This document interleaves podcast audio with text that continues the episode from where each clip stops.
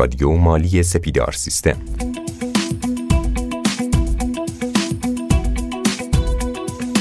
شنوندگان عزیز رادیو مالی سلام بر شما. شایان پسران هستم و به نمایندگی از شرکت سپیدار سیستم می‌خوام ازتون تشکر بکنم که شنونده رادیو مالی هستید.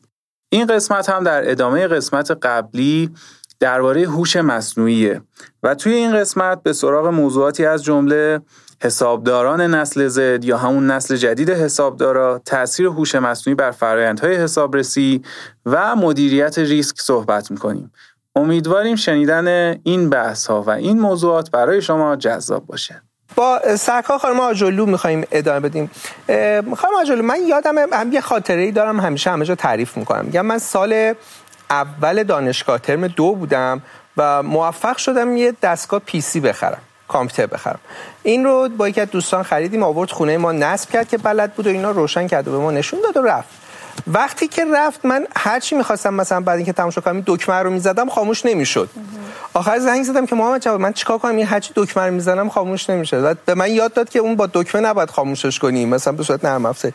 می‌خوام درک خودم از محیط رایانه رو بگم. من 21 دو ساله دانشجوی مثلا دانشگاه علامه طباطبایی درکم از رایانه و فضای در اینترنتی این بود. اما الان مواجهیم با یه نسلی که به اصطلاحش میگیم نسل زد فوق العاده توی این زمینه درک بالایی دارن. یعنی شما می‌بینید یه بچه 5 ساله 6 ساله گوشی هوشمند شما رو ورم داره یه بخشایش رو باز می‌کنه یه جاهایی میره یه برنامه‌هایی رو اجرا می‌کنه که واسه خود ما الان یه خود سخته. یعنی منی که بلدم سواد دارم زبان می‌تونم بخونم این کاری که اون بچه با نگاهش دو بار کنار من بودن دیده و یاد گرفته رو شاید به سختی انجام میدم. حالا این نسل جدید با این درک بالا از فضای نرم افزار از نرم افزارهای حسابداری توی آینده ما توی آینده حسابداری ما و توی دنیای فردایی که اینجوری متکی بر هوش مصنوعی خواهد بود چه درخواستی خواهد داشت؟ خواهش می‌کنم. سلام عرض می‌کنم خدمت شما و اساتید و بزرگواران حاضر و دوستانی که بعدا به هر نحو بیننده و شنونده این برنامه هستند و روز حسابدار رو تبریک میگم. خدمت تمام کسانی که به نوعی تو این حرفه مشغول به کار هستند حالا سوال خیلی جالبیه. فکر می‌کنم الان تمام کسانی که به نوعی مدیریت یک کسب و کار و حتی مدیریت یک واحد کوچیک رو به عهده دارن عبارت نسل زد و انتظارات درخواست های اونها و مدیریت این نسل به گوششون خورده و یکی از مباحث روزیه که همه در کسب و کارها باهاش در ارتباط هستن. و همطوری که خودتون فرمودین ما با نسلی سر و کار داریم که قبل از اینکه خواندن و نوشتن رو یاد بگیرن استفاده از فضا از تکنولوژی رو یاد گرفتن. در نتیجه انتظاراتشون و من فکر می‌کنم انعطاف پذیریشون در استفاده از تکنولوژی های روز شاید خیلی بیشتر از ما و سایر افرادی باشه که به قول فرمایش شما در یک سن و سالی با این فضاها آشنا شدیم. یه مقاله جالبی میخوندم در رابطه با انتظارات این نسل و اون این بود که این افراد به دنبال خلق اثر هستن.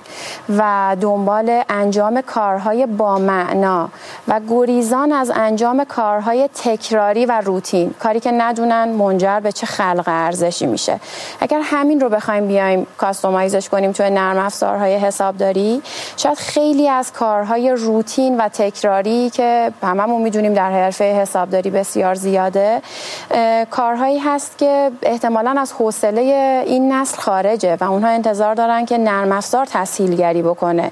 با دقت بالاتر سرعت بالاتر و به اونها فضاهای تحلیلی بیشتری بده. اتفاقا چشماندازی رو براشون مهیا بکنه با استفاده از این دیتاها که بتونه اونها رو وارد فضای تحلیل اطلاعات و بیزینس پلن ها اینها بکنه به نوعی که اونها ارزشمندی و خلق اثری رو که توی موفقیت کسب و کارها دارن رو به چشم ببینن.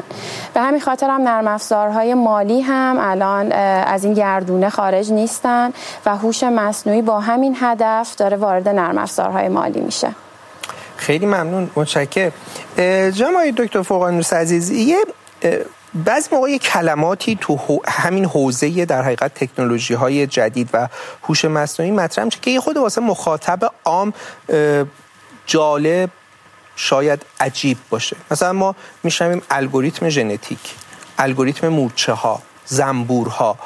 توضیح می‌دید که تو فضای هوش مصنوعی این الگوریتم ها چه معنی دارن چشم. ضمن تشکر. خواهش ببینید یه جایی سعی کردن از کامپیوترها با برنامه نویسی استفاده کنم من اینو میگم.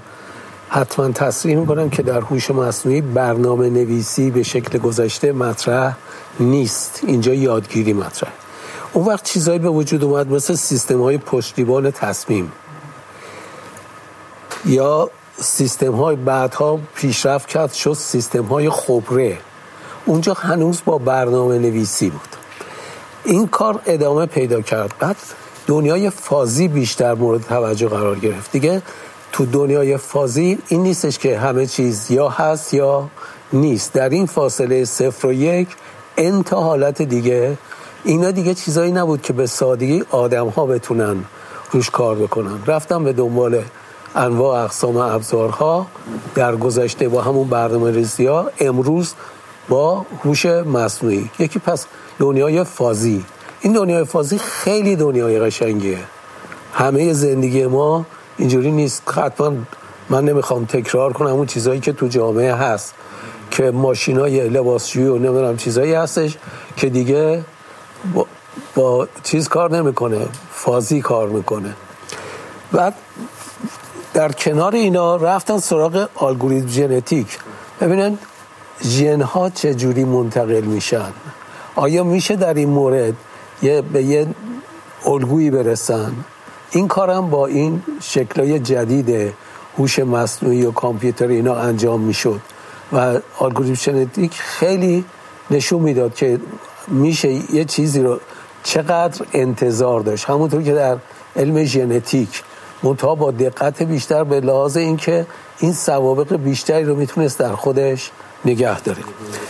و بالاخره من مورچه های مالی اومدن از کارای مورچه ها از اینکه چگونه دنبال غذا میرن چگونه به همدیگه اطلاع میدن اینا رو سعی کردن که بیارنش تو بازار سرمایه که در گذشته با یه کار مورچه های مالی کردیم.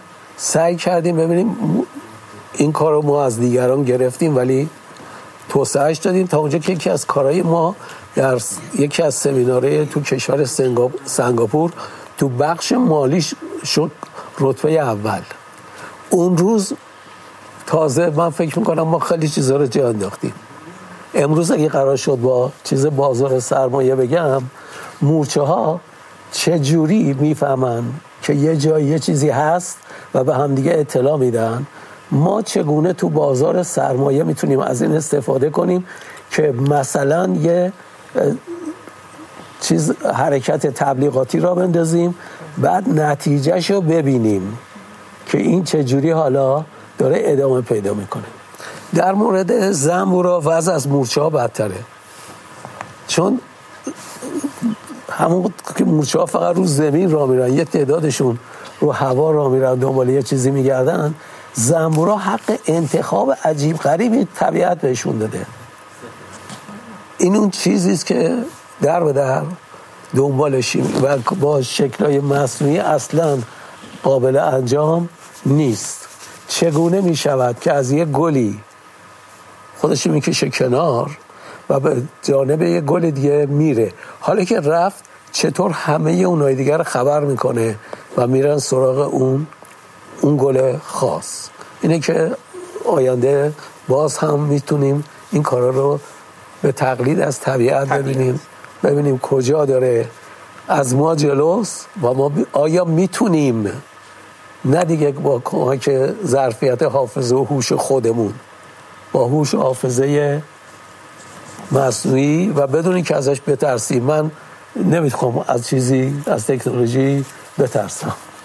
یه خورده پس میشه آقای دکتر گفت ما از اون توهم اشرف مخلوقات بودن فاصله داریم می‌گیریم. اینکه همه قرار مرکز سقل دنیا باشیم و داریم به مخلوقات دیگر هم توجه می‌کنیم و از الگوریتم های اونا استفاده می‌کنیم تا بتونیم بهبود بدیم وضعیت زندگیمون. حالا ما روز حسابدار هم هست و جشن روز حسابدار هم هست. یکی از کارهایی که تو انجمن خیلی می‌کنیم و روش حساس هستیم و به صورت هر هفته پنج شنبه ها داریم بحث کافه کتاب حسابداریه که سعی می‌کنیم فرهنگ کتابخانی رو هم غالب کنیم. حالا پیرو فرمایش شما و این داستان زندگی مورچه ها و زنبورها من ذهنم رفتم تا یه کتابی که بد نیست معرفی کنم. اگه دوستان خواستن و فرصتی کردن تو همین آخر هفته یه تورقی بکنن. یه کتابی هست به نام آواز پر جبرئیل برای ابو تراب خسروی انتشارات نیماج که از داستانهای شیخ اشراق به زبان خودمونی میاد. این زندگی مورچه ها و زندگی پرندگان و زندگی زنبورها رو تبدیل به داستانهای زیبایی می‌کنه که در پشت داستان و اون فضای داستانی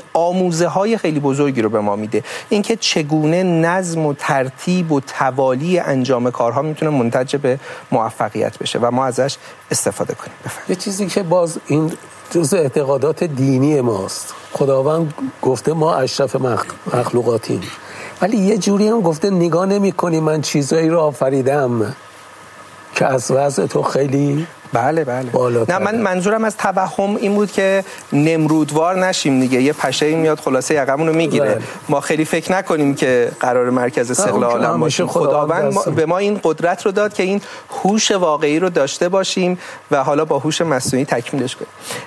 آیا دکتر کیهانی شما با توجه به حوزه تخصصی خودتون که فعالیت حسابرسی مؤسسه دار هستید و توی این حوزه سالهاست دارین کار می‌کنید و یکی از مؤسسات پیشرو در امر استفاده از سیستم های کامپیوتری و حسابرسی کامپیوتری و کامپیوتر در حسابرسی هستین می‌خوام بدونم نظر شما در خصوص کارکردهای هوش مصنوعی تو حرفه حسابرسی چیه؟ الان چیه و در آینده چه خواهد شد؟ و وضعیت فعلی ما تو ایران توی این داستان کجاست؟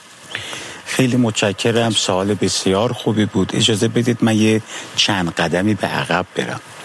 ما اگه خاطرتون باشه حالا نمی‌دونم شما یادتون باشه ولی من آقای دکتر خوب یادمونه. یک زمان سیستم های داس داشتیم و برنامه که با سیستم DOS کار می‌کردیم NC بود. یه ابزار داشت که کپی می‌کردیم و حذف می‌کردیم. با زبان زرنگار. بله. آقا ما این پرینترها هم یادمونه. دو ساعت وامیستادیم بالاش ترق ترق تا یه پرینت بگیره. بله. بعد یادمه اون موقع که ما در واقع بعد تو حسابداری تو حسابرسی هر کاری که می‌خواستیم بکنیم مثلا فرض کنید برای زدن یه سند حسابداری باید شما میومدید بدهکار و بستانکار حسابو در سیستم می‌زدی در هر دو جا میشید که بعدا بره تراز بگیره و کارهای بعدی رو انجام بده. زمانی که سیستم انزی یادم ویندوز 3 و 1 اومد. یه تحولی رو ایجاد کرد. یه تحولی رو ایجاد کرد و شرایط به گونه شد که ما همه خوشحال شدیم که می‌تونیم در واقع در این سیستم بریم به سمت اینترگریتد یا همون سیستم های جامع. یعنی یه حالت شده بود. ما موقع که یک سند حساب داریم می‌زدیم مثلا کافی ما ابتدای قضیه ورود یک کالا رو به انبار در سیستم انبار ثبت می‌کردیم. اطلاعاتش و مشخصاتش و جن. تا آخر قضیه همین اطلاعات می‌رفت. یعنی لازم نبود دوباره اطلاعات اولیه رو شما وارد سیستم کنید. خوشبختانه الان ما مسیر داره به این شکل میشه.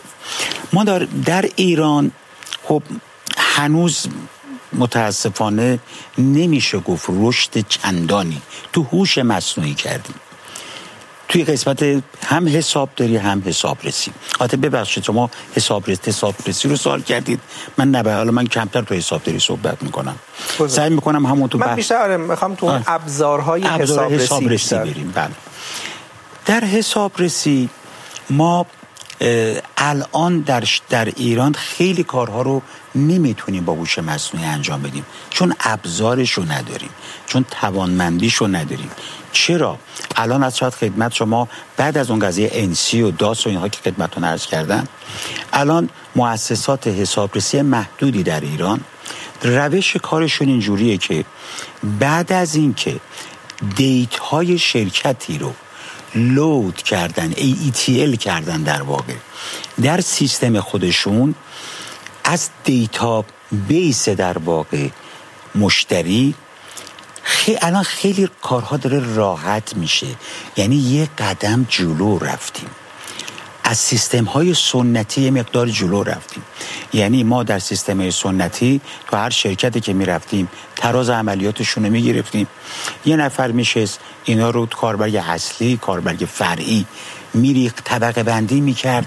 در هر صورت داست اون چیزهای زحمتی هنوزم متاسفانه بله، یعنی متاسفانه هنوزم هست. ولی خب مؤسساتی هستن که دیگه این کار رو نمی‌کنن.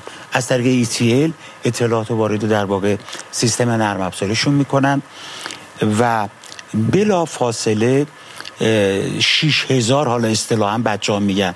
ترازشون آماده میشه. فقط کافیه یه سرپرست کار بیاد بغل این تراز عطف قسمت ها رو بده. مثلا این سه هزاره یا حالا یا سیستم محک ABC یا سیستم مثلا عددی مال سازمان حسابرسی اطفا رو بده. بلا فاصله کاربرگ های اصلی تهیه میشه و کاربرگ های فرعی وزیر مجموعش یعنی شما الان با ETL اطلاعات دقیقا می‌تونید تمام database شرکت مورد رسیدگی رو در سیستم داشته باشید و با زدن یه دکمه هی برید تا به آخرین مرحله سطح حساب برسید. خب اینا رو ما پیشرفت کردیم.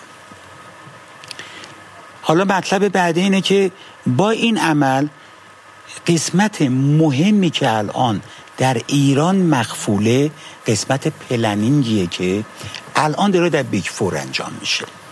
شما در Big Four تو قسمت planning از طریق ابزار هوش مصنوعی البته همشون نه ها Deloitte تو این قضیه من یه مقاله رو مقاله رو میخوندم موفق موفق تر از ستایی دیگه بوده و سرمایه گذاری خیلی زیاد اینجوری تو این قضیه کرده.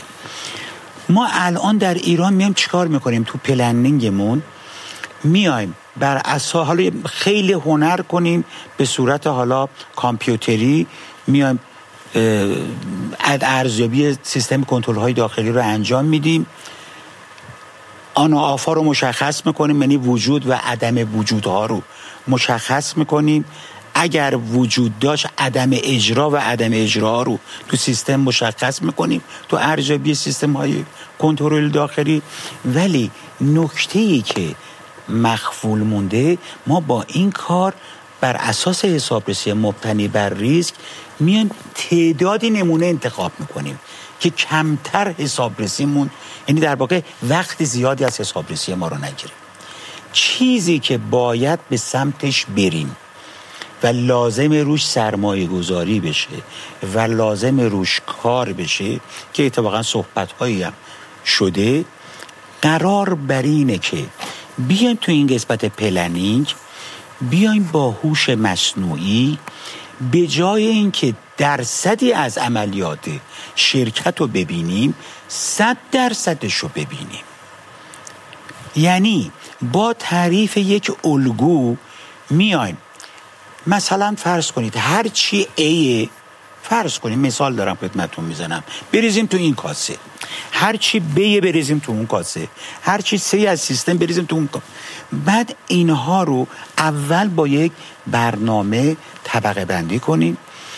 از شاید خدمت شما بیایم نگاه کنیم اونهایی که اجرا میشه در سیستم. بذاریم کنار یعنی مشکلی نداره. اونهایی که اجرا نمیشه و عدم وجودها رو بذاریم تو یه جایی دیگه. بگیم اینها نقاط های ریسک سیستمه اینو کی در میاره؟ هوش مصنوعی در میاره. شما نگاه کنید دیگه مثل الان دیگه مثل گذشته اگر این روش پیاده بشه شما دیگه نمیای فقط درصدی از عملیات رسیدید یعنی میشه گفت به جای اطمینان معقول به اطمینان مطلق مطلق می‌رسید. این یکی از مزایای استفاده از هوش مصنوعی در حساب رسیه. من خیلی می‌تونم تو این قضیه صحبت کنم. شما شما بفرمایید. نه نه بفرمید. من میگم بعد شما هر جا بله، که بله, بله لازم بود لازم بود به من بفرمایید که من در صورت عرض شد خدمت شریفتون که پس بنابراین بعد از اینکه هوش مصنوعی اومد کمکمون و ما اومدیم نقاط ریسک سیستم رو متوجه شدیم میایم کاربرگ های رسیدگیمون بر اساس این planning در میاریم. کاربرگ های رسیدگی که در میاد رسیدگی ها که انجام میشه خاطر تو هست اول گفتم برنامه های قبلی چجوری بود؟ ما توی سیستم داس هر چیزی رو یک بار ثبت می‌کردیم. انسی که اومد بعد سیستم ویندوز 3 و 1 که اومد سیستم اینتگریتد که اومد و با سیستم های جامعه که در واقع سر و کار پیدا کردیم. در اون قسمت ما کافی بود یک بار ثبت کنیم. الان هم این اتفاق میفته شما کاربرگ رسیدگی داری نقاط ریسکت و high risk ت مشخص رسیدگی ها تو انجام میدی. و در نکات همون کاربرگ می نویسید دیگه لازم نیست یک بار بریم به قول بچه ها نکات قابل توجه یا ده پنجاه دوباره یه بار دیگه اونجا بری بنویسی این با یه دکمه بره اونجا. یعنی لا... ببین چقدر عملیات کم میشه. چقدر رسیدگی ها سهولت پیدا می‌کنه. غیر از این قضیه الان شما نگاه کنید یه شرکتیه. مثلا فرض کن شیرازه. ما تو تهرانیم. سرپرست کار باید بره اونجا. مدیر کار باید بره اونجا کاربر رو ببینه. از همینجا از سیستم دات میره تو سیستم میره تو برنامه اون طرف میره تو کاربرگای اون طرف. همه رو نگاه می‌کنه و تیکت براش می‌ذاره. نکات آتنستندینگ براش می‌ذاره. این چقدر کارها همه نظر زمان همه نظر هزینه. و همه نظر کیفیت کار بالا میره. واقعا من همینجا آجزانه از مسئولین این دولت اونهایی که دارن واقعا کار می‌کنن تو این قسمت آجزانه می‌خوان به داد این قسمت برسن. ما خیلی داریم هزینه می‌کنیم. غیر از این قضیه چقدر داریم پول هزینه های بایگانی میدیم؟ چقدر؟ ما استاندارد 203 دقیقا مجاز دونسته که شواهد حسابرسی می‌تونه دیسک مجازی باشه. می‌تونه رو دیسک مجازی هم باشه. در دنیای مترقی این کار رو دارن می‌کنن یه برنامه رو نگاه می‌کردم در کانادا به نام CaseWare باهاشم کار کردم یه مدت. خیلی برام جالب بود. تو این برنامه که شما مراجعه می‌کنید ما الان تو Excel خودمون خب یه عملیات رو داریم حالا باید copy paste کنیم یا ولی اونا از طریق DataSnipper دقیقا اطلاعات وصل میشه به Excel شما می‌تونید اطلاعات پی دی اف رو به عنوان ورد ورده به تو کاربرگ خودت. این چقدر کار راحت شده. یعنی از طریق داشبورد اطلاعات ارتباط بین مشتری و کار کارفرما واحد مورد رسیدگی شما می‌تونی هر چی که می اصلا لزومی نداره بری تو شرکت بشینی. اطلاعات رو برات میفرسته حتی میشه گفت علاوه بر راحتی یعنی علاوه بر اینکه کمیت کار رو داره تصمیم رو کیفیت خیلی تاثیر می‌ذاره. یعنی من به که وقتم رو هدر بدم برای نوشتن کاربرگ و مستندسازی و جمع آوری اینا خب وقتم می‌ذارم روی تحلیل. روی بررسی روابط روی فکر کردن در خصوص موضوع روی قضاوت روی برآورد این حوزه هایی که تو حسابرسی خیلی می‌تونه تو اطمینان بخشی بیشتر کمک کنه. خیلی ازتون عذرخواهی می‌کنم. توی هوش مصنوعی این کارها رو هم انجام میده یعنی شما می‌تونید از طریق هوش مصنوعی بیای تحلیل تو انجام بدی. دقیقا اختلاف امسال با پارسال چی بوده؟ چه دلایلی باعث این اختلاف شده؟ چه عواملی باعث شده؟ مدیریت امسال با پارسال چه تغییراتی کرده؟ روندها رو می‌تونید بررسی کنید. من حالا تو planning زیاد وارد نشدم چون خیلی توش مطلب داره. حالا دارم از ابزار دارم صحبت می‌کنم که ما غیر از این بحث هوش مصنوعی که واقعا در این قسمت ما الان مغفولیم توی قسمت ابزارها هم بسیار ضعیفیم. یعنی ما از ابزارها هم نمی‌تونیم خوب در ایران استفاده کنیم و میشه استفاده کرد. اصلا چیز بیگانه ای نیست. از شاید خدمت شما که حالا این یک سری ابزارها حالا مثلا برای مثال مایکروسافت تیم حتما هم آشنا هستین خیلی از بچه ها باید بدونن. دیگه ارتباط بین کارکنان و بین شرکت غیر از داشبورد از طریق مایکروسافت تیم انجام میشه. و از شاید خدمت شما که مطالبی رو که دیگه باز می‌تونم خدمتتون عرض کنم ما در کنار حسابرسی IT و حسابرسی فناوری اطلاعات می‌تونیم برنامه های خیلی جالبی داشته باشیم. می‌تونیم BPMS بذاریم همون CRM اطلاعات. کل عملیات از زمان شروع قرارداد تا انتها. ورود خروج بچه ها برگ تخصیص کاربر هم پنج یک و پنج دو جامعه حسابداران رسمی. چقدر کار رو هر پروژه شده؟ چه عملیات؟ همه اینها میره تو سیستم حسابرسی IT و اینها رو می‌تونید با الگوریتم که به هوش مصنوعی بدیم همه رو classified کنیم و ازش استفاده های بسیار مفید کنیم. از خدمت شما که حالا همین اطلاعات data می‌تونه بیاد input بشه تو سیستم حقوق دستمزد. همه چی مکانیزه است دیگه. حقوق دستمزد بچه ها حساب بشه. پرداختشون از طریق بانک انجام بشه. بله. و تمام این مسیر در واقع بری جلو. ما یعنی واقعیت قضیه های دکتر من چون یه مقدار اطلاع دارم تو این قضیه و کار کردم. یعنی هم برنامه خارجی رو کار کردم هم ایرانی کار کردم. و الان هم داریم ما داریم یه حرکت هایی رو در واقع ادامه داریم میدیم کار می‌کنیم. باور کنید سهولت کار رو می‌بینم برنامه های کار رو می‌بینم و یه مقدار عدم همراهی رو. چه از مسئولین دولت چه از مسئولین در واقع جامعه چه سازمان حسابرسی؟ ببخشید یه خورده من می‌دونید دوستان می‌دونم من راحت حرف می‌زنم. از بعضا گوشم هم می‌گیرم به خاطر همین قضیه. از خدمت شریفتون که به خاطر همین مسائل ما باید همکاری بیشتری در جامعه حرفه‌ای داشته باشیم که به نتایج خیلی خوبی برسیم. خیلی ممنون متشکرم از شما. جناب دکتر شربی در مورد حسابرسی داخلی صحبت کردیم. در مورد مدیریت ریسک این حوزه چه کمکی می‌تونه بکنه؟ اصلا خود حوزه مدیریت ریسک حوزه نوظهوریه. و برای ما البته توی دنیا نه ولی خب واسه ما تو ایران خیلی نوظهوره.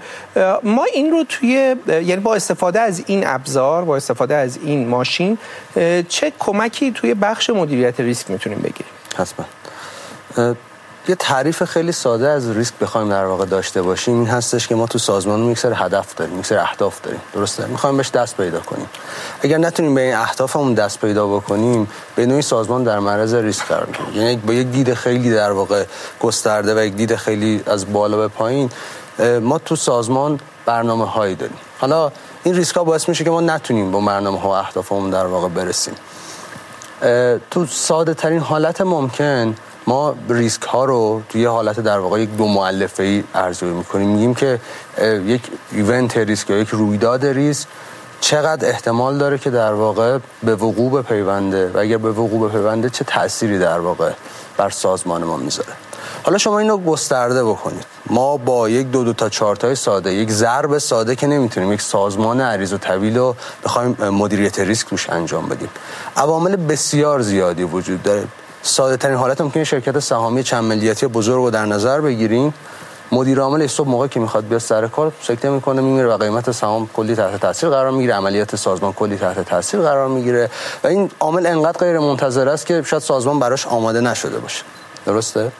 خب ما از در واقع هوش مصنوعی و ابزارهای در واقع فناوری می‌تونیم استفاده بکنیم تو ابتدایی ترین حالت ممکنی که سناریوهایی که ممکنه در واقع سازمان رو در معرض ریسک قرار بده و عملیات سازمان تحت تاثیر قرار بده شناسایی کنیم. عوامل مؤلفه ها موضوعات مختلف. یک در واقع میشه گفتش که تو عرض قبلیم عرض کردم که ما یک مجموعه از مؤلفه ها یا رویدادهای ریسک رو شناسایی می‌کنیم. و میایم در واقع روشون کار می‌کنیم. همین risk event فهرست ریسک یا موضوعات در واقع این چنینی. و شاید ما نتونیم همه عوامل رو مشخص کنیم. با استفاده از هوش مصنوعی میشه عوامل رو در واقع به نوعی بهتر شناسایی کرد. یا یه چیزی که ما تو کسب و کار خیلی راجع به صحبت می‌کنیم برنامه در واقع تداوم فعالیته. اگر یک رویدادی اتفاق بیفته اگر یک ریسکی در واقع اتفاق بیفته خب ما چه واکنش هایی چه برنامه هایی داریم برای اینکه حالا بتونیم اون ریسک رو بهترین شکل ممکن مدیریت بکنیم تا سازمانمون و زینفانمون کمترین آسیب در واقع ممکن رو بینه پس تو چند تا بعد مختلف ما می‌تونیم استفاده کنیم. اگه بخوام خیلی خلاصه بگم اینکه تو فرایند در واقع مدل سازی اینکه ما اصلا چه مدلی رو طراحی کنیم چه عواملی رو مد نظرمون قرار بدیم. دو تو اون در واقع میشه گفتش که خود فرایند ارزیابی ریسک. مثلا خیلی سال هستش که بانک ها از نرم افزارهایی استفاده می‌کنن که fraud رو به صورت اتوماتیک در واقع کشف کنه مثلا فرض بفرمایید نرم افزاری مثل SAS وجود داره توی بانک ها و اگر مثلا فرض بفرمایید حساب های راکد transaction اتفاق بیفته میاد به نوعی اینا رو شناسایی می‌کنه خب این ریسک تقلب تو سازمان رو می‌تونه کمک بکنه و مدیریت بکنه. توی در واقع میشه گفتش که یک گام در واقع یه خورده بالاتر و پیچیده تر ما یک انتظاراتی در واقع زینفعان ما داره. حالا مفاهیم در واقع جدیدتری الان داره تو دنیا مطرح میشه مثلا گزارشگری پایداری و موضوعات این چنینی خب ما توی اون مفاهیم هم می‌تونیم از به نوعی میشه گفتش که هوش مصنوعی استفاده کنیم و عواملی رو شناسایی بکنیم که شاید به نوعی میشه گفتش که تمام مجموعه سازمان حالا خیلی بهش توجهی نداشته باشه اما ما رو در معرض ریسک بزرگی قرار بده. مثلا با مفهوم قوی سیاه فکر می‌کنم همه عزیزان آشنایی داشته باشن. شاید به نوعی میشه گفتش که هوش مصنوعی به ما بتونه کمک بکنه که قوهای سیاه کمتری داشته باشیم. حالا از لحاظ کانسپچوالی خورده متفاوته بزنم چون ممکنه بعضی از دوستان ما راجع به این موضوع اطلاع نشه باشن. قوی سیاه واژه‌ایه که نیکولاس نسیم طالب در حقیقت بنیانگذارش بود. کتابی داره با همین عنوان قوی سیاه تو ایران هم ترجمه شده. فوق العاده تاثیرگذار خوندن این کتاب و توصیهش می‌کنم. منظور از قوی سیاه اون چیزیه که یهویی خلاف بقیه اتفاق میفته ببخشید چون ما از اقشار مختلف بیننده داریم. یه من زیرنویس رو حرفای شما دارم و اتفاقا بسیار کتاب فلسفیه. از بابت فلسفه فوق العاده است. سیاه یه حرف دیگه دارم. چون من تئوری درس میدم. به بچه‌ها می‌گفتم قوچ رنگیه. و همه میگن چیه؟ سفید. سفیده و تازه ولی وقتی به استرالیا, استرالیا رسیدن قوی سیاه دیدن. یعنی همه اون چیزای دیگه باطل شد. این وسط یه همشریه میگم همشریه هموطن اسفانیمون توی که کلاس و هم گفت ما تو اسفان باقل... گل باقالیشو درست کردیم برو خیالت راحت بشه. حالا من خیلی در واقع بخوام جنبندی کنم باز ما از دو بعد در واقع میشه گفتش که ابزار یعنی از هوش مصنوعی و فناوری به عنوان ابزاری برای مدیریت ریسک و از در واقع یک بعد دیگه روی پیش بینی در واقع رویدادهایی که ما رو در معرض ریسک قرار میده می‌تونیم از هوش مصنوعی استفاده کنیم خیلی ممنون متشکر جناب دکتر مرادی یکی از دقدقه هایی که ممکنه در استفاده از هوش مصنوعی وجود داشته باشه مباحث اخلاقیه. استانداردهای اخلاقیه. که آیا این هوش مصنوعی این چارچوب های اخلاقی حاکم بر ذهن ما رو می‌تونه رعایت کنه؟ یا نه ممکنه وارد حوزه هایی بشه که از خط قرمز های اخلاقی رد بشه. این اتفاق آیا می‌تونه بیفته؟ آیا نمی‌تونه؟ چه کنترل هایی می‌تونیم روش داشته باشیم؟ در این زمین اگه راهنمایی کنین ممنون میشه حتما. خیلی نکته خوبی رو اشاره فرمودید. همونطور که هوش انسانی محدودیت هایی داره دچار یک سری خطاهای شناختی ممکنه بشیم هوش مصنوعی هم آری از محدودیت ها و این سوگیری ها نیست متنوع است محدودیت هایی که هوش مصنوعی می‌تونه داشته باشه که تحت عنوان سوگیری ها یا باعث ها ازش یاد می‌کنیم.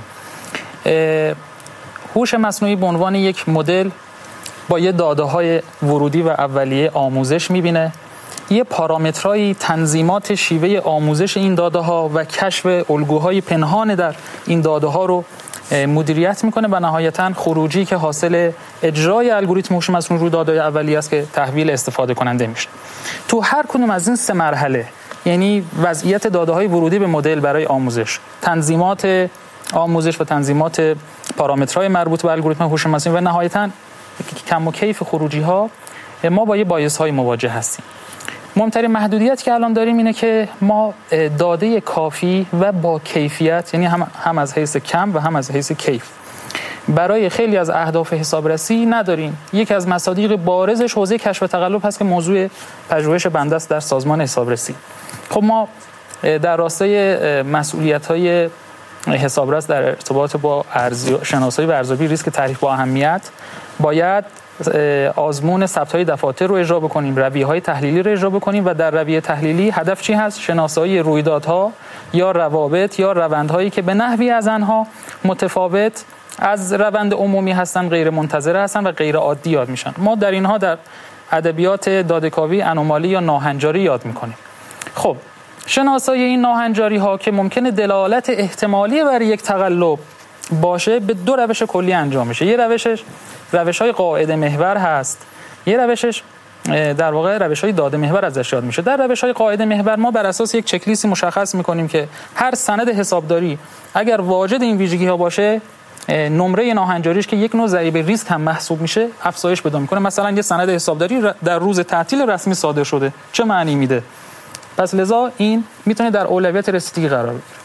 اما یک محدودیت این قواعد از پیش تعریف شده داره با اونی که ناظر به مصادیقی از تقلب یا اعمال متقلبانه هست که در گذشته شناخته شده و کشف شده. حالا اون که تقلب یه موضوع کاملا پویا و خودش رو نو به نو در واقع تجدید می‌کنه. و لذا نسبت به مصادیق آتی سکوت خواهد کرد. پس ما باید برای تکمیل این محدودیت روش های قاعده محور بریم سراغ روش های داده محور شناسایی ناهنجاری و تقلب. توی روش های داده محور دیگه ما کاری به این قواعد از پیش تعریف شده دانش حسابرس قضاوت حسابرس اینها نداریم. اینا همه رو اپوخه می‌کنیم. می‌خوایم ببینیم که خود داده ها فرض بفرمایید که اسناد حسابداری یک سال مالی یک بنگاه مورد رسیدگی. از حیث خصوصیات ساختاری و روابط درونی خود داده ها با هم چه وضعیتی رو دارن؟ و اینها رو ما بیام از ابعاد مختلف روندیابی بکنیم الگویابی و رابطه یابی بکنیم که از این رهگذر اون نمونه هایی و اون مشاهداتی که هر مشاهده معرف در واقع یک سند حسابداری می‌تونه باشه که تفاوتی داره نسبت به قاطبه اسناد دیگه رد فلگ بخوره علامت گذاری بشه یه ضریب ریسک یا یک انومالی اسکور بهش اختصاص داده بشه که اون در اولویت رسیدگی حسابرس قرار بگیره در راستای تحقق حسابرسی مبتنی بر ریسک. خب داده های اولیه که باید به یک مدل هوش مصنوعی داده بشه اگر ما یک سابقه از قبل داشته باشیم که این اسناد حسابداری با این ویژگی ها این مواردش متقلبانه بوده این اسناد غیر متقلبانه بوده. به عبارتی ما یک دیتا ست ارتکابی از مصادیق و سوابق قبلی تقلب اگر داشته باشیم کار الگوریتم هوش مصنوعی در شناسایی تقلب های جدید خیلی راحته. ارتباط بین این ویژگی های هر سند حسابداری و وضعیتش مبنی بر متقلبانه یا عادی رو استخراج می‌کنه الگوریتم و از اون استفاده می‌کنه برای اظهار نظر نسبت به یه سند جدیدی که به الگوریتم داده میشه تا از اون ما نظر بگیریم. خب ما همچین داده هایی رو نداریم. یا اگر داده هست کافی نیست یا به لحاظ کیفیت در واقع محدودیت های درش داریم. پس یکی از محدودیت هایی که از همین ابتدا آب رو در واقع در سر چشمه گلالود می‌کنه و تمام در واقع مراحل بعدی هوش مصنوعی متاثر ازش خواهد شد محدودیت های داده است.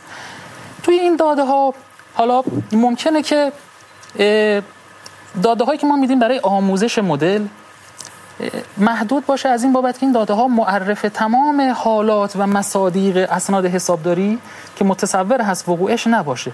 لذا مدل یک وزن بیشتری رو خواهد داد به یک سری از مصادیق اسناد حسابداری و نسبت به حالتهای دیگه سکوت خواهد کرد و blind خواهد بود به عبارتی. خب این باعث میشه که یک در واقع تعصبی درش ایجاد بشه و عملا ریسک عملکرد رو خیلی افزایش بده. یا یک تنظیماتی رو ما در ترین و تست الگوریتم هوش مصنوعی اعمال بکنیم که باعث بشه بعضی از خصوصیات اسناد حسابداری بیشتر مورد توجه قرار بگیره و بعضی از خصوصیات دیگه علیرغم اهمیتی که ممکنه داشته باشن کمتر مورد توجه قرار بگیرن. من در پژوهشی که خودم الان درگیرش هستم جالبه براتون. دو روز پیش همین قضیه رو به عینه مشاهده کردم. ما مجموعه ای از ویژگی ها رو برای هر سند حسابداری شناسایی کرده بودیم. بعضی از این ویژگی ها مربوط به ترکیب حساب هایی است که یک سند رو تشکیل داده. یک سند حسابداری یک مولکول که عناصرش حساب هایی است که در اونجا بدهکار بستانکار شد در کنار جمع سطر و جمع گردش سند و مسائل ثبت کننده و تاریخ ثبت و موارد دیگه. تنظیماتی که ما اعمال کرده بودیم در پیش پردازش داده ها باعث شده بود که الگوریتم بیشتر دقتش و بیشتر عملکردش معطوف به شناسایی اسناد حسابداری باشن که ترکیب حسابهای غیر عادی و کم تکراری رو داشتن. و از سایر ویژگی‌های یک سند که می‌تونه مهم باشه مثل جمع گردش سند مثل ثبت کنندش مثل تاریخش قفلت شده بود.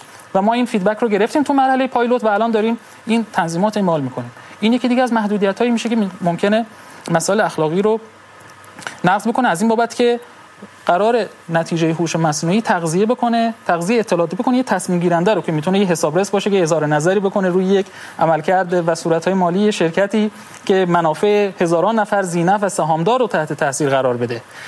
و چیز دیگه که در مورد اخلاق ما می‌تونیم ازش استفاده بکنیم اینه که گاهی هوش مصنوعی و خیلی از این ابزارهایی که الان استفاده عمومی هم ازش میشه مثل همین چت جی پی دکتر شهرابی اشاره فرمودن علیرغم همه کنترل هایی که روش انجام شده بر اینکه اطلاعات خصوصی افراد که احیانا در فرایند آموزش مدل استفاده شده درس پیدا نکنه ولی ما هر روز شاهد یه سری مثال های نقض و مقالاتی هستیم آکادمیک و حرفه‌ای که میگن آقا ما فلان پرامپت رو دادیم به چت جی پی تی و دفعه دیدیم مشخصات هویتی یه فردی ازش زد بیرون.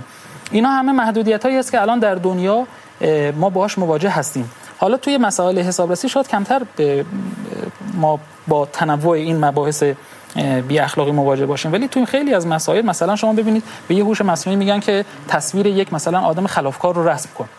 این هوش‌های مصنوعی که مولد تصویر هستن generative هستن. اون اکثر تصاویری که داره رسم می‌کنه سیاه پوستن چرا؟ چون تو داده هایی که در ورودی داده شده برای learn شدن مدل اکثرا خب مثلا فرض کنید یه data set خلافکارا دادن از خلافکارا 90 درصدش سیاه‌پوست بودن به فرض مثال. و این اتفاقات ایجاد شده. یا در داده های پزشکی و در سایر مسائل نگرانی جدی وجود داره که بحث داغ و بحث روز هوش مصنوعی تحت عنوان ترم fair AI یعنی هوش مصنوعی منصفانه و اخلاقی یا ethics AI توی مجلات دنبال میشه. و خیلی هم مهمه یه جورایی دنیا داره به سمت خطرناکی میره حس می‌کنم. من خودم خیلی بعضی موقع وقتی عمیق‌تر فکر می‌کنم میترسم. دنیای قدیم دنیای ساده تری بود. خیلی در حقیقت فیلسوف های قدیمی فضای فکری راحت تری واسه فکر کردن داشتن. تا نسبت به این دنیای جدید و پیش روی که داریم و هر چیزی مرزهاش داره جابجا جا میشه. حتی بحثی مثل اخلاق و مثل مباحث اخلاق. خیلی ممنون از شما. سکا خانم دکتر داد به شما در کنار حالا کار تو دا محیط دانشگاه هم فعال هست تو بخش آموزش هم توی حرفه و دانشگاه خیلی فعال هستیم. ما در خصوص این هوش مصنوعی بابت آموزشش چه کنیم؟ اصلا کی باید آموزش بده؟ یعنی آیا آموزش های مرتبط با کاربرد هوش مصنوعی در حرفه حسابداری و حسابرسی باید توسط حرفه ارائه بشه یا توسط دانشگاه باید ارائه بشه و به چه شکل باید این اتفاق بیفته؟ تو این زمینه اگه نقطه نظراتتون رو بدین ممنون میشم. سال خیلی خوبی بودش و حالا فکر کنم تو این یکی دو سال اخیر یه سری تغییراتی رو تو سرفصلای دانشگاهی به خصوص تو مقاطع کارشناسی ارشد و دکترا دادن روی این بحثای جدیدی که حالا داره میاد به خصوص حالا رو بحث هوش مصنوعی آموزش هایی که مثلا رو حوزه های یادگیری نرم افزارهایی مثل کاربرد پایتون و آر و اینها رو حوزه مالی و حسابداری و بحث داده کاوی و این موارد رو اومدن و به سیلابس های درسی اضافه کردن. اما نکته ای که وجود داره واقعا که حالا اساتید تو حوزه مالی و حسابداری بیان این مباحث رو بگن یا تو حوزه آیتی و کامپیوتر و اینها خودش واقعا جای بحث داره. چون من فکر کنم که حالا بزرگواران که بیشتر تو حوزه حسابداری و مالی هستن نسلی بودن که خیلی این موارد یعنی افرادی که الان تو این حوزه متخصصن نسلی بودن که این موارد خیلی آموزش داده نشده. مگر اینکه در خارج از محیط در واقع دانشگاه اینها رو آموزش داده من فکر کنم باید ترکیب و تلفیقی از هر دوی اینها باشه. یعنی کلاس هایی که تو این حوزه برگزار میشه فردی باشه که دانش مالی و حسابداری رو بدونه و در کنارش فردی باشه که کامپیوتر بلد باشه آیتی بلد باشه و بیاد و نرم افزار و حتی ریاضیات. چون بحثای واقعا مدل سازی تو آر و پایتون بیشتر از اینکه نیاز به دانش مالی و حسابداری داشته باشه شاید بیس تئوریکش رو باید بدونه ولی نیازمند دانش ریاضیه. و اینها تلفیقی از این دانش های مختلف هستش که باید بیاد اینها آموزش داده بشه. و اینکه در چه سطحی آموزش داده میشه. این هم خودش خیلی مهمه. توی دانشگاه شاید با 14 تا جلسه دو ساعت سه ساعته نشه همه این موارد رو در واقع گفت. ولی کن تحصیلات تکمیلی یا حالا تحصیلات تکمیلی تو مقاطع ارشد و دکترا و یا دانشگاه مثلا توی مباحثی که به صورت کاربردی هست می‌تونه این درس ها رو به صورت حالا اختیاری یا حتی اجباری بیاد و اضافه بکنه به سیلابس های درسی. و فکر می‌کنم یه سری از دانشگاه ما این کار رو دارن الان توی ایران انجام میدن. توی حالا رشته های مختلف بسته به رشته خودش. حالا اون به حوزه‌ای که دارن آموزش داده میشه این موارد هست. ولی کن میگم هم رشته نیازمند دانش کامپیوتر هست هم نیازمند دانش ریاضیات هستش و بعد هم در بیسش بحث در به نوعی مالی و حساب داریم. اما الان مقالاتی که داره کار میشه به خصوص بین رشته ای که داره کار میشه همیشه توی این مقالات یه فردی از حوزه آیتی و کامپیوتر وجود داره برای اینکه این کار رو درستی و با دقت بیشتری در واقع انجام بده. ولی مباحث تئوریکش هست. ولی خب من فکر کنم خود باید سریعتر پیش بریم چون حالا دنیا وای نمیسته که ما بهش برسیم و در واقع استاپ نمی‌کنه این چیزی که رسیده رو نگه داره تا ما هم بخوایم تصمیم بگیریم که یه سری اتفاقات بیفته. نه. زمان جریان داره هر روزم مثل برق داره میگذره. اگر که خود قفلت بکنیم می‌بینیم تا چند سال آینده خیلی چیزا رو از دست دادیم که به نظر میاد تا سال 2030 که فکر کنم 6 7 سال دیگه هم بیشتر ازش نمونده یه تغییرات خیلی شگرف و بزرگی داشته باشیم که می‌تونه خیلی حتی سیستم دانشگاهی و سیستم آموزش ما رو واقعا دچار چالش بکنه. نکته خیلی خوبی رو گفتید. من خودم خیلی وقتا تو خلوت خودم به این موضوع فکر می‌کنم. یه روزگاری بود بعد از گذشته چهل سال اتفاق خاصی نمیافتاد. یعنی نهایت مثلا ماشینه چه آنتنش از این ور می‌رفت اون ور. تکنولوژی تغییر چندانی نمی‌کرد. مثلا ژول ورن 80 سال پیش کتابی می نوشت به عنوان علمی تخیلی تا 60 70 سال ملت همچنان به عنوان این کتاب علمی تخیلی بهش نگاه می‌کردن. ولی الان چنان سرعت تکنولوژی بالاست چیزهایی که این هفته داریم به عنوان یه موضوع تخیلی بهش فکر می‌کنیم ممکنه هفته بعد یهویی تبدیل به یه دستگاه فیزیبل شده باشه که داریم هممون ازش استفاده می‌کنیم. و با این فرصت دیگه نمیشه گفت که واسه دنیا من می‌خوام پیاده شم واره میسته و ما باید باهاش همراه بشیم. شاید بهتره مثلا حتی تو دروس عمومی تو دانشگاه اینو اضافه, اضافه. کنیم. در کنار دینی و ادبیات و زبان مثلا یه واحد هوش مصنوعی هم داشته باشیم و بتونیم روی این بیشتر کار کنیم. شاید حتی از مدرسه شاید از مقطع آره. حالا متوسطه دومی که الان شکل گرفته شما حالا این نکته فرمودین فکر کنم تو عمر 37 سال 40 ساله خود ما نسلی بودیم که همه چی رو تجربه کردیم. تقریبا میشه گفت از یه موبایل هایی که خیلی عریض و طویل بله، بودن و سنگین بودن. و بعد تا حالا رسیده به موبایل هایی که شاید خیلی کوچیک باشه. لپتاپ و کامپیوترهای کامپیوترهای پی سی که شاید چند نفر باید حملش می‌کردن. تا الان یک صفحه ای هستش که ما می‌تونیم ازش استفاده بکنیم و تکنولوژی های دیگه ای که واقعا داره میاد. قبلا شاید تلفن های همگانی بود الان دیگه اگه کسی موبایل نداشته باشه باید شک بکنیم که چه اتفاقی میفته و فکر کنم اینها بیشتر از اینکه حالا یه سری از دروس عمومی که شاید هیچ وقت دیگه هیچ جایی ازش استفاده نکنیم. اینو میشه به عنوان اطلاعات عمومی, عمومی هر کسی می‌تونه بره و بخونه و بر حسب علاقش هم بره بخونه. ولی یه سری از مسائل میشه از همون مقاطعی که فکر کنم بچه ها تو سن خیلی پایینتر خیلی چیزا رو خیلی راحت تر یاد می‌گیرن تا سن و سال ما که بخوایم یه جدیدی رو بخوایم بریم یاد بگیریم. ولی واقعا توی مقاطع متوسط اول و دوم به بچه ها اینها رو آموزش بدن و جایگزین خیلی از مطالبی بشه که اصلا شاید هیچ وقت دیگه ازش استفاده نشه. من یه درک خودم رو از جلسه امروز خدمتتون عرض می‌کنم. تصحیح بفرمایید اگه اشتباهه یا اگه موافق هستید. چیزی که من از فرمایشات شما بزرگواران امروز فهمیدم اینه که با حضور هوش مصنوعی دیگه لازم نیست من ذهنم انبار اطلاعات باشه.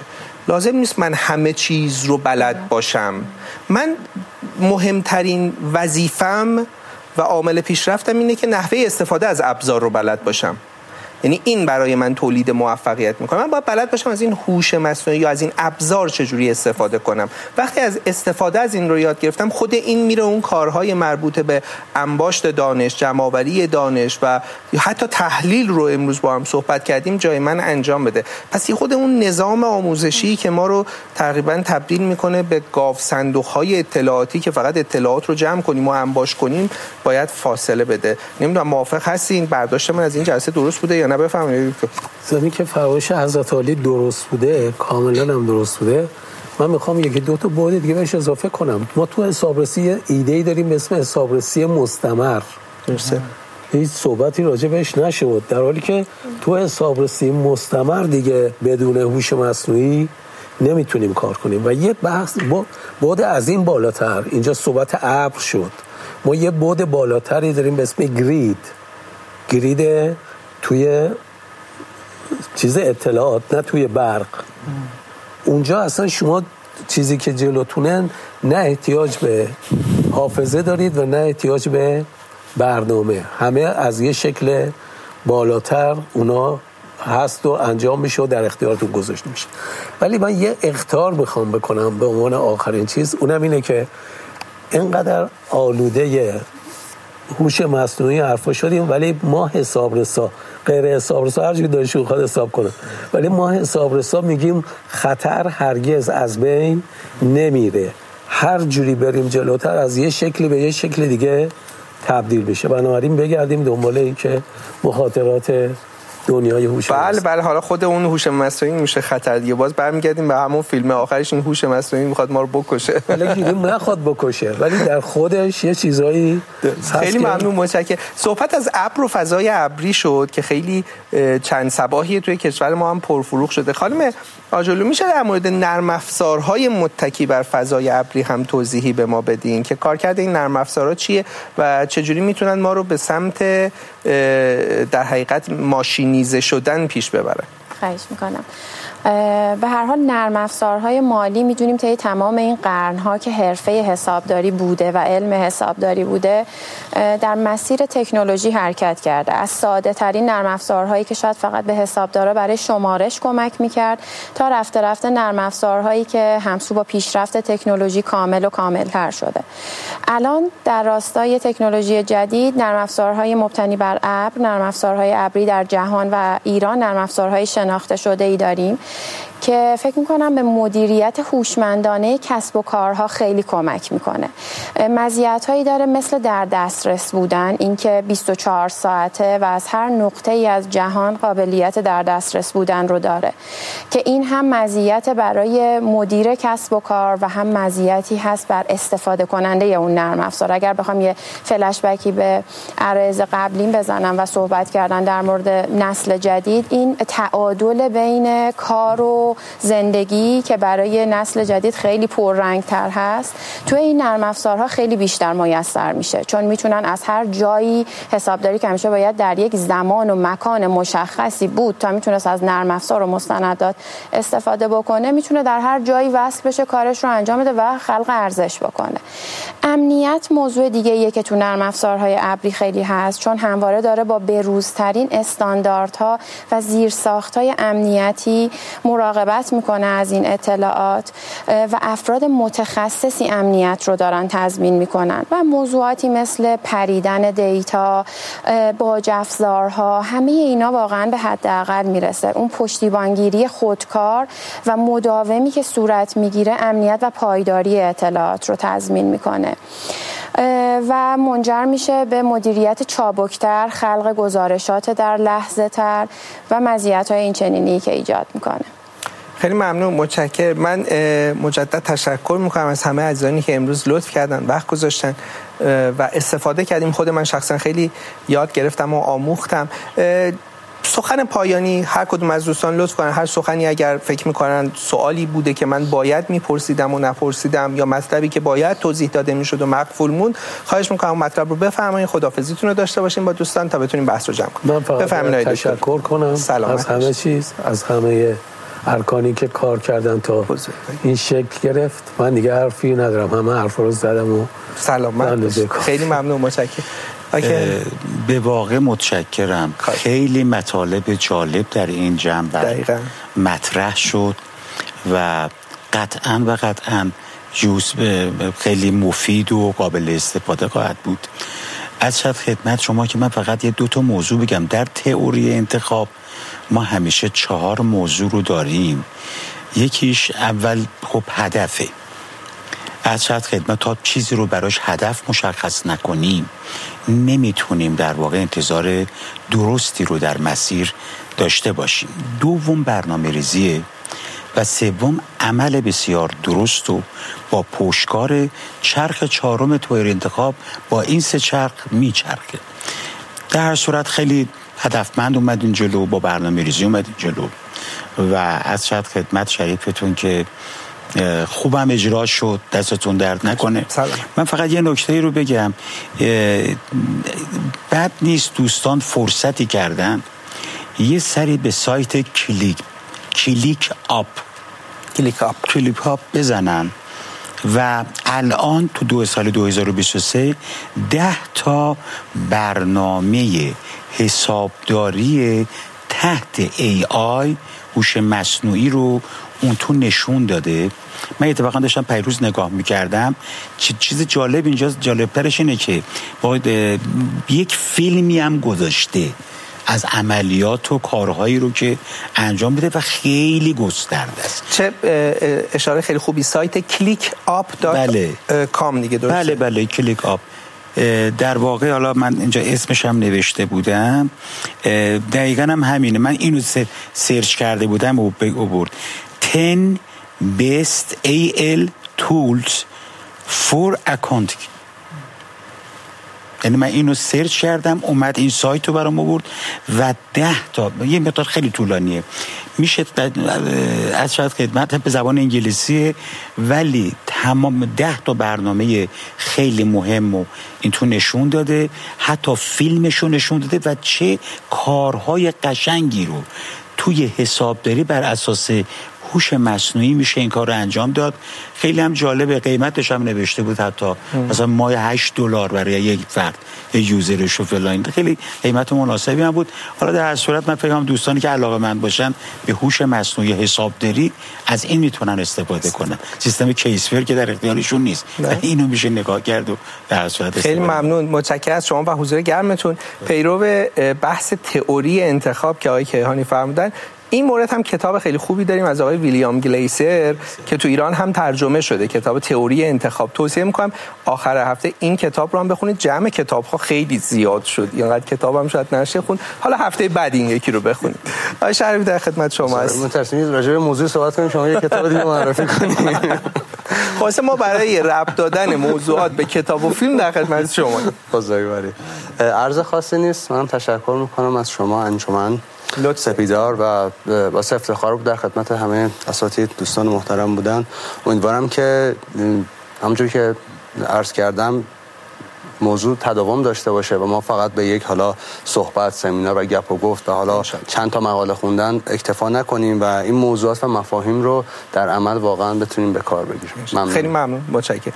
آقای دکتر مرادی در خدمت شما هستم. بنده تشکر می‌کنم از حضرت علی از مجموعه همکاران فعال در انجمن حسابداران خبره ایران و مجموعه سپیدار سیستم برای تدارک و برگزاری با کیفیت این رویداد این چند سال اخیر تب و تاب استقبال از فناوری نوین و بالاخص هوش مصنوعی در حرفه ما بیشتر داره دیده میشه. اخیرا هم در بازنگری مفاد آزمون حسابدار رسمی ما سرفصلایی رو مرتبط با فناوری نوظهور تحلیل داده به هوش مصنوعی داریم مشاهده می‌کنیم. فرصت بسیار مختنمی است که واقعا از این اقدام مبتکرانه برای گنجاندن این مباحثی که مبتلا به واقعا حرفه حسابرسی هست. ما حسن استفاده رو بکنیم با برگزاری رویدادهای ترویجی مشابه جلسه امروز و سایر اقدامات موثر تعریف دوره های آموزشی حتی مدارک حرفه‌ای مرتبط. یه جمله معروفی هست میگه تنها چیزی که در زندگی ثابته تغییره. و حسن خطاب عرض بنده بعد از این نکته تعبیری باشه که در یک از اسناد انجمن حسابداران خبره انگلستان و ولز شد نسبت به حسابداران آینده. عنوان این رویداد بود فردای حسابداری. اونجا حسابداران آینده رو تحت عنوان متخصصان چند تخصصه توصیف می‌کنه. دارای تخصص های هیبرید و من فکر می‌کنم که ما گریز و گزیری نداریم جز آن که به استقبال دانش و مهارت های آیتی در کنار حسابداری و حسابرسی برویم خیلی ممنون از خیلی ممنون. متشکرم از حضور گرم شما. من این نوید رو هم به بینندگان عزیزمون بدم. ما یه گفتگوی خیلی خوبی با دکتر مرادی در خصوص این بخشی که فرمودن یعنی مفاد اضافه شده به آزمون حسابدار رسمی در بحث هوش در حقیقت بحث تکنولوژی های نوظهور داریم که انشالله طی روزهای آتی خود این حالا شلوغی های روزهای حسابدار و هفته حسابدار بگذره. اون رو هم تقدیم نگاه مهربون شما خواهیم کرد. سرکا خواهیم داد به بفهم من هم تشکر می‌کنم اول از شما و مجموعه انجمن حسابداران خبره و مجموعه سپیدار سیستم که به هر حال این میزگرد رو همراهی کردم و در واقع بانی این مجموعه بودم فقط چیزی که وجود داره زمان وای نمیسته و ما هم باید خودمون رو هر روز به روز بکنیم چون زمان وای نمیسته تا ما بهش برسیم و اون چیزهایی که داره اتفاق میفته و دانش و تکنولوژی هم خیلی سریع داره پیش میره و ما باید خودمون رو بهش برسونیم. برای همه آرزوی سلامتی و موفقیت دارم. خیلی ممنون متشکرم. خانم آجلو در خدمت شما هستم تشکر می‌کنم از شما و سایر اساتید و بزرگوارانی که اینجا حضور داشتن. ضمن سرفصل خوبی که باز شد در این میزه گرد من می‌خوام خواهش کنم دوستانی که میشنون و می‌بینن از این زاویه به ماجرا نگاه کنن که ما هممون وقتی موضوع علم جدید و تکنولوژی جدید هست با گوش جان میشنویم. ولی وقتی می‌خوایم اون رو پیاده سازی بکنیم در کسب و کار خودمون اصولا یک بگم غیر انعطاف پذیری و یک سختگیری داریم که تغییر رو سخت میپذیریم. سخت وارد مجموعه خودمون می‌کنیم و این مسیر پیشرفت تکنولوژی رو در حرفه حسابداری و در آیتی که داره همسو با اون حرکت می‌کنه سخت می‌کنه. هرچی پذیراتر منعطفتر و استقبال بکنیم از این تغییرات می‌تونیم همراستا با پیشرفت تکنولوژی خودمونم پیش رو باشیم. تشکر می‌کنم و خداحافظ. خیلی ممنون. متشکر از شما و متشکر از همه بینندگان عزیز. سوار بر موجهای تکنولوژی مهمان شما بودیم دو ساعتی. بحث کردیم در خصوص تکنولوژی و امیدواریم که این تکنولوژی با زندگی ما آمیخته بشه و باعث پیشرفت اون بشه. روز حسابدار رو مجدد خدمتتون تبریک میگم و تشکر ویژه می‌کنم از مجموعه محترم سپیدار سیستم که به ما کمک کرد تا بتونیم امروز این رویداد زیبا رو با کیفیت خوب چیزی که در حقیقت لایق نگاه زیبای شما حسابداران و اعضای محترم انجمن حسابداران خبره ایران باشه تقدیم حضورتون بکنیم.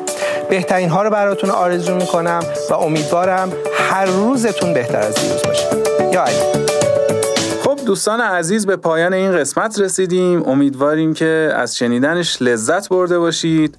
ما دوست داریم در کنار بررسی قوانین جدید و تغییر استانداردها در حوزه حسابداری وارد مباحث جدید هم بشیم. خوشحال میشیم شما هم به ما ایده بدید و اگر موضوع بحث جدیدی تو ذهنتون بود با ما به اشتراک بذارید تا برای شما پادکست های جذاب تولید بکنیم. تا قسمت جدید خدا نگهدار.